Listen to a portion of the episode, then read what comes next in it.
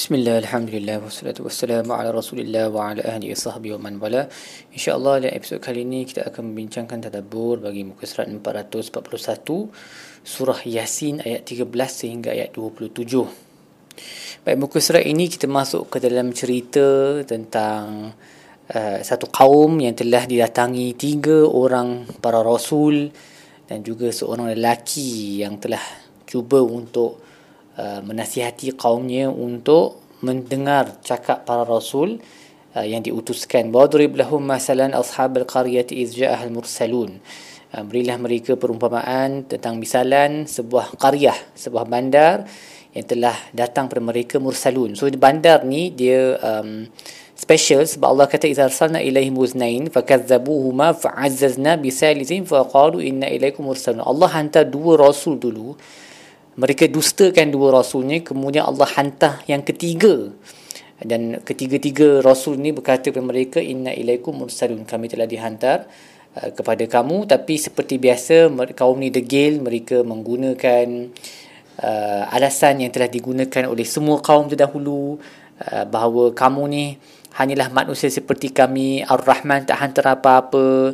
Kamu hanyalah pendusta uh, dan para rasul menjawab, Allah tahu yang kami adalah rasul dan kerja kami hanya untuk menyampaikan. Kemudian yang kaum tu jawab balik, kamu hanya membawa sial sahaja kalau kamu tak berhenti, nescaya kami akan merejam kamu dan kami akan mengazab kamu dengan azab yang pedih.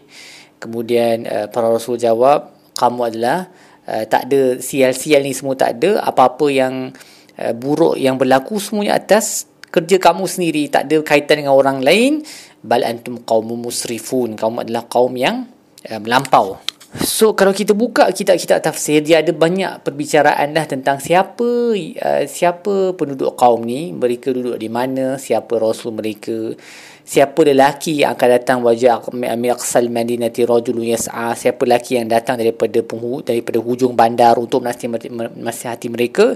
Ada perbincangan yang panjang lebar dalam kitab-kitab tafsir. Tapi saya ingin menyebut satu benda disebut oleh Imam Sa'adi dalam uh, hal ini. Uh, Imam Sa'adi berkata ta'yin tilkal qarya law kana fihi faida la'ayyanaha Allah kalaulah ada faedah kepada menyebut secara khusus nama uh, tempat bandar ini ataupun penduduk mereka kalau ada faedah semestinya Allah dah sebut dah. Tapi kalau Allah tak sebut maksudnya tak ada faedah lah. Uh, dan tujuannya adalah supaya kita tahu Allah nak mengajar kita bahawa jalan kepada ilmu yang sahih adalah untuk um, stay within the bounds of facts. Uh, kiranya kita kita duduk dalam lingkungan fakta. Uh, jangan um, menyibukkan diri dengan perkara-perkara yang ragu. Itu bukan jalan uh, ilmu yang sahih.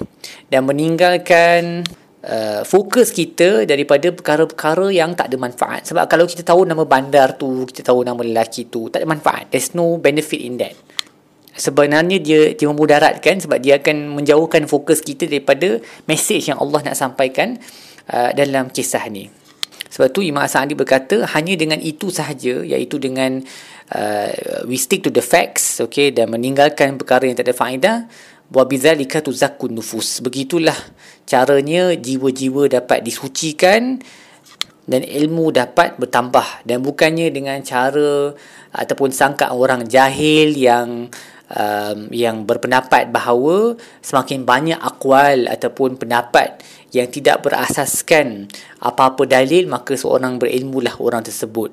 Sedangkan itu bukan jalan yang benar. Okay just anybody can say whatever that they like uh, kalau kita guna cara itu sedangkan true knowledge is based on facts okay? Ataupun benda yang paling dekat kepada fakta lah. Uh, close to certainty kalau kalau tak sampai certainty pun dia at least kena ada bukti-bukti yang cukup untuk dekat kepada uh, fakta um, kepada tahap uh, keyakinan dan bukannya penuh dengan keraguan. Kerana berbicara tentang it could be this it could be that semua ni apa uh, boleh jadi ini boleh jadi itu tidaklah mendatangkan sebarang faedah. Bahkan ia hanyalah menyebabkan kita jadi confused okey uh, dia distract kita punya fokus dan dia meng, um, mengajar kita untuk menyebukkan diri Uh, dalam perkara-perkara yang ada keraguan which is not a good thing lah. Maksudnya eh, dia menyebabkan kita develop habit yang tak baik ni. Habit yang untuk always discuss things yang tak ada fakta. Seperti yang berlaku zaman sekarang lah banyak yang kita selalu duduk forward forward forward message dalam whatsapp semua tu. Ah, macam ni lah. Dia ragu-ragu je tak tahu betul ke tak tapi kita terlalu sibuk buat benda tu. Itu bukan jalan ilmu yang betul. And we are too habituated to this kind of uh, nonsense di mana kita main um, bercakap sahaja benda-benda yang ragu-ragu. Kaedah Quran macam tu. Quran uh, kaedah Quran bukan macam tu. Quran ajar kita supaya stick to benda-benda yang kita ketahui dengan yakin faktanya dan jangan menyibukkan diri dengan perkara-perkara yang tak ada manfaat. Sebab tu kita perlu mentadabbur Al-Quran supaya kita belajar cara Al-Quran tu, cara Allah bercerita, cara Allah menyampaikan perintahnya, cara Allah menyampaikan cerita-cerita orang terdahulu supaya kita ikut kaedah tersebut untuk mendapat ilmu yang sahih. Baik, um, lepas tu Allah sebut tentang seorang lelaki wajah min aqsal madinati rajulun yas'a. Datang daripada hujung bandar seorang lelaki bergegas dan lelaki itu berkata berkata ya qala ya qaumi tabi'un mursalin mursalin ittabi'u man la yas'alukum ajran wa hum muhtadun um, ada banyak faedah lah yang kita boleh belajar daripada dua ayat ni antaranya adalah seperti yang disebut oleh Ibnu Ashur um, Allah menyifatkan lelaki ni sebagai seorang yang bergegas yang datang daripada jauh apabila dia dengar bahawa uh, penduduk bandar tersebut nak melakukan perkara yang buruk kepada para rasul maka dia bergegas datang kepada mereka um, untuk menasihati mereka sebab dia takut nasib mereka dan juga nasib para rasul. Para rasul tu takut mereka akan dibunuh, mereka pula takut mereka akan diazab oleh Allah. Dan ini merupakan satu pujian lah ke atas lelaki ini yang mana sepatutnya kita uh, mengikut mengikutnya dalam usahanya untuk bergegas uh, ila taghyir munkar untuk menukar uh, kemungkaran ataupun mengubah kemungkaran lah, seperti dalam hadis uh, yang terkenal yang kita semua dah tahu man ra'a minkum munkaran okey sesiapa di antara kamu yang nampak kemungkaran fal yughayyirhu bi yadi uh, fa illam yastati' fa bi uh, fabi uh, fabi lisani fa illam yastati fa bi uh, qalbi siapa yang nampak satu kemungkaran maka dia patut mengubahnya dengan tangannya kalau tak boleh dengan lidahnya kalau tak boleh dengan hatinya tetapi ia adalah selemah-lemah selemah-lemah iman. So kita kena ikutlah uh, semangat lelaki ini untuk mengubah kemungkaran bergas datang daripada jauh untuk menyelamatkan para rasul dan juga uh, indirectly menyelamatkan kaumnya daripada azab Allah. Dan Ibnu Ashur juga menyebut satu lagi uh, perkara penting iaitu Allah sebut sebelum Allah sebut lelaki itu Allah sebut datang daripada uh, penghujung bandar hujung bandar seorang lelaki. So di kalau biasa kita sebut kita akan kata datang seorang lelaki dari hujung bandar. Tapi Allah nak fokus kepada point yang dia datang dari hujung bandar. So hujung bandar tu disebut dulu. Aqsal Madinah from the furthest part of the town. Untuk menunjukkan bahawa um, orang yang duduk di hujung bandar, hujung bandar usually maksudnya suburban lah ataupun kawasan kampung kan. Mereka ni lah yang selalunya uh, paling awal sekali akan memeluk memeluk Islam. Sebab mereka ni golongan yang duafa yang lemah dan mereka tak hidup dalam uh, kemewahan yang selalunya akan um, menyebabkan orang rasa mereka serba cukup dan tak perlu pada Tuhan dan bongkak dan menolak uh, menolak dakwah para rasul ataupun siapalah yang berdakwah kepada mereka. Uh, itu itu adalah adatnya. Semua rasul pun macam tu juga. Selalunya orang paling awal yang menerima adalah orang yang ni orang yang lemah. Uh, dan ramai yang men, apa menolak dakwah para rasul selalunya adalah orang daripada golongan yang yang kaya ni dan mereka ni selalunya duduk di tengah-tengah bandar. Whereas orang yang duduk di Aqsal Madinah di hujung bandar ni adalah orang yang uh, yang uh, lemah ni. Dan uh, not on, bukan sahaja kerana kemewahan juga kerana orang di luar bandar ni mereka sebenarnya lebih dekat dengan alam. Uh, mereka tak hidup di tengah-tengah hutan konkrit. Uh, jadi kedekatan mereka pada alam tu life is slower mereka ada lebih masa untuk bertafakur hidup mereka pun lebih susah jadi semua benda-benda ni menyebabkan mereka uh, lebih dekat kepada Allah uh, lebih dekat kepada pencipta dan itu menyebabkan mereka lebih reseptif kepada dakwah para para rasul jadi maksudnya kita ni um, bukan bererti kita kena pindah keluar bandar lah tapi kita kena cuba emulate sifat mereka ni sifat orang di luar bandar ni. Uh, mungkin dengan cara kita cuba untuk uh, apa tanam makanan sendiri ke di kawasan halaman rumah kalau ada kawasan. Uh, kita ni we work hard for that okay? Menggunakan tangan sendiri. Kita janganlah terlalu uh, apa busy sangat sampai uh, tak ada masa nak bertafakur tentang alam. Take some time off untuk menikmati keindahan alam. Dan sekali-sekali keluarlah keluar daripada bandar tu pergi ke kawasan kampung tengok betapa susahnya hidup mereka tapi betapa besarnya hati mereka uh, dan tajamnya perspektif mereka uh, supaya itu boleh melembutkan hati kita yang duduk di tengah bandar ni. Juga ayat ni menunjukkan bahawa dakwah ni mungkin kalau kita uh, bagi dakwah orang yang awal sekali menerima dakwah kita uh, yang Uh, the the first audience audience utama kita uh, bila kita bagi dakwah mereka mungkin tak terima dakwah tersebut. Tapi mungkin orang lain yang jauh daripada uh, audience pertama tu mereka yang akan terima dakwah tu. So selalunya para rasul akan dihantar ke tengah bandar.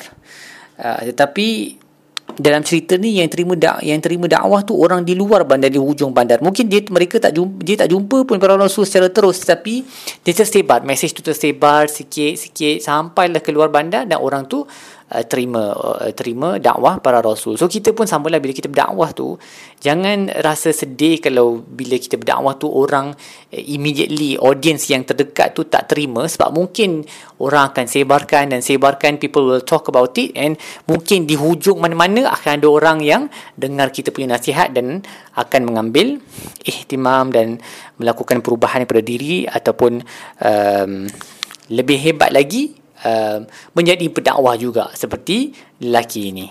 Dan uh, lelaki ni bila dia sampai ke tengah bandar untuk bercakap dengan kaumnya, apa yang dia cakap kepada mereka? Ittabi'ul mursalin. Ikutlah para rasul. So ini menjadi satu lagi uh, advice nasihat kepada kita semua supaya bila kita berdakwah, kita berdakwah kepada masyarakat supaya mereka ikut rasul bukan supaya mereka ikut pandangan kita Ha, ni selalu kita tersasar lah. Ha, kita nak orang ikut pandangan kita ataupun pandangan tok guru kita walaupun dia bercanggah dengan sunnah Nabi. Our job is to call people to follow Allah. Okay, uh, call people to Allah and to follow the messengers. To ikut para rasul. So itu adalah dakwah yang paling tulen sekali. Jangan uh, jangan kita bila kita berdakwah tu sampai uh, kita suka sangat dia punya attention yang kita dapat, kita kita mula untuk panggil orang kepada kita. Okay, so ini boleh jadi dengan mudah eh, tanpa kita sedar sebab syaitan akan hijack kita punya intention tu. Uh, dan awal-awal tu mungkin kita ikhlas tapi lama-lama kita buat dakwah tu sebab kita orang nak uh, puji kita. Okay, uh, in the end kita lah jadi objek the the the focus of the dakwah tu. It's all about us now, not about the the truth. Uh, so itu satu benda yang bahayalah. So bila kita berdakwah kena sentiasa ingatkan diri sendiri bahawa kita sedang memanggil orang kepada Allah dan kita suruh orang ikut para rasul. Bukan ikut apa yang kita rasa baik tu apa-apa yang uh, guru-guru kita rasa betul ataupun salah uh, tak ada dalil langsung. Uh, kita oh sebab uh, sebab mereka tok guru kita kita ada loyalty to them. Kita oh tok guru aku kata macam ni guru aku kata macam ni ustaz aku kata macam ni uh, aku nakal sahaja uh, kita kena ikut cara ni. Sedangkan benda tu bercanggah dengan sunnah Nabi SAW our job is to tell people to follow the messenger. Okay ikut Rasul. Dan apa uh, bukti yang menunjukkan para Rasul ni adalah Rasul yang ikhlas berdakwah kerana Allah adalah mereka tidak minta upah dan mereka adalah muhtadun. Mereka sendiri adalah guided. Uh, mereka terpandu. So Imam Sa'adi berkata uh, sesiapa yang mempunyai dua sifat ini maka eloklah kita ikut dia. Uh, iaitu satu dia tak meminta ganjaran dalam dia punya dakwah tu. Yang kedua dia guided sebab ada saja orang yang betul-betul ikhlas dalam melakukan kerja mungkin Christian missionaries ke mereka tak minta upah. Tapi are not guided. So how to know whether they are guided? Mereka terpandu ataupun tidak? So akal yang sehat akan tahulah daripada apa yang mereka hujahkan.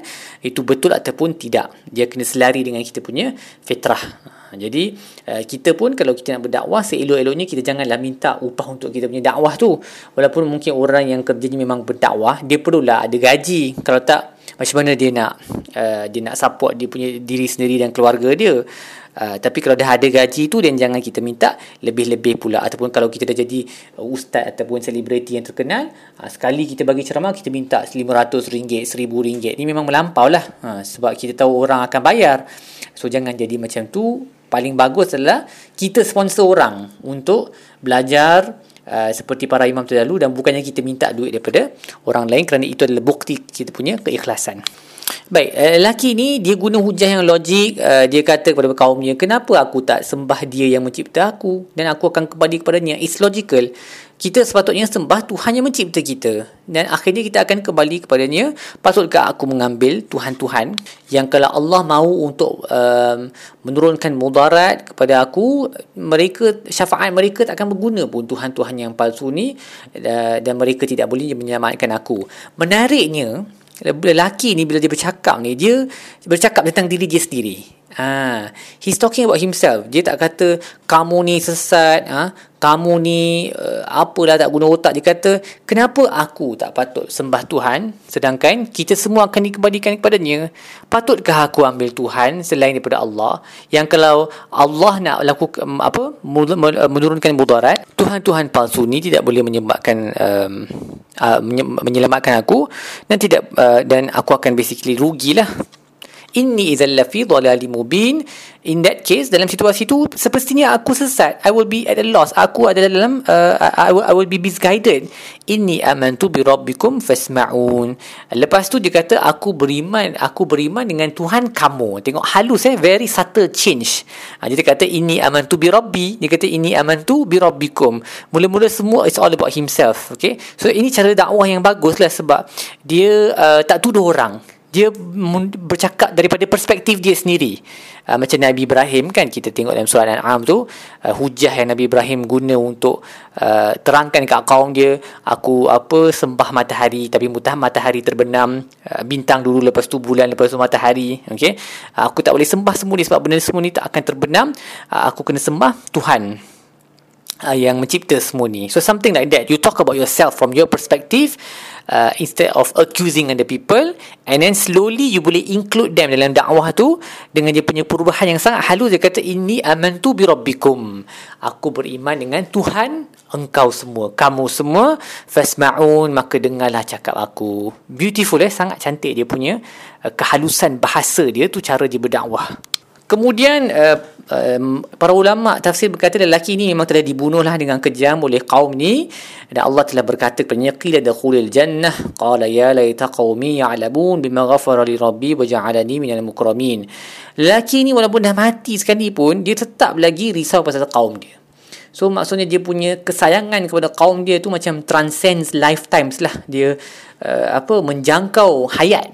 Sebab dia dah wafat pun dia dia kata if only kalaulah kaum aku boleh boleh lihat yang Allah telah mengampuni aku dan telah menjadikan aku dari kalangan mereka yang mukramin dan dua dua um, nikmat yang Allah bagi ni uh, maghfirah dan jadikannya mukramin ni dia sebenarnya ada kaitan dengan um, dua sifat yang Allah sebut dalam muka surat sebelum ni kalau kita ingat kan dalam ayat 11 uh, Allah sebut innama tunziru man ittaba dzikra wa khashya rahmana bil ghaib. Kamu wahai Muhammad boleh memberi uh, amaran kepada mereka yang mengikut peringatan dan takut kepada Ar-Rahman. Fabashshirhu bimaghfiratin wa ajrin karim. Uh, berilah mereka uh, ganjar uh, berita baik uh, tentang maghfirah keampunan dan juga ganjaran yang mulia ajri wa ajrin karim. So sini lelaki ni dapat dua ni. Uh, bima ghafara li rabbi Allah Tuhanku telah mengampuni aku wa ja'alini minal mukramin. Dan menjadikan aku daripada mereka yang dimuliakan. The same the same words are used tapi different different form kan bentuk yang lain So ini juga daripada keindahan bahasa Al-Quran lah yang kita kena teliti kita akan nampak eh ha, ni dah, dah sebut dah awal ni so dia macam uh, dia dia matching lah dengan awal surah tu. Dan Imam Al-Qurtubi berkata ayat ni menjadi uh, satu uh, memberi satu apa tanbih ataupun satu uh, note satu peringatan yang besar uh, dan uh, dalil tentang wajibnya kita menahan kemarahan dan bersabar uh, terhadap ahlul jahal mereka yang tak tahu okey uh, dan mengasihani mereka yang memasukkan diri dalam kalangan orang-orang yang jahat okey. Dan kita kena berusaha untuk menyelamatkan mereka uh, secara halus dan menyebutkan diri dengan perkara itu dan bukannya kita uh, sibuk uh, apa uh, condemn dia dan bergembira yang dia dah sesat dan berdoa untuk memusnahkan dia.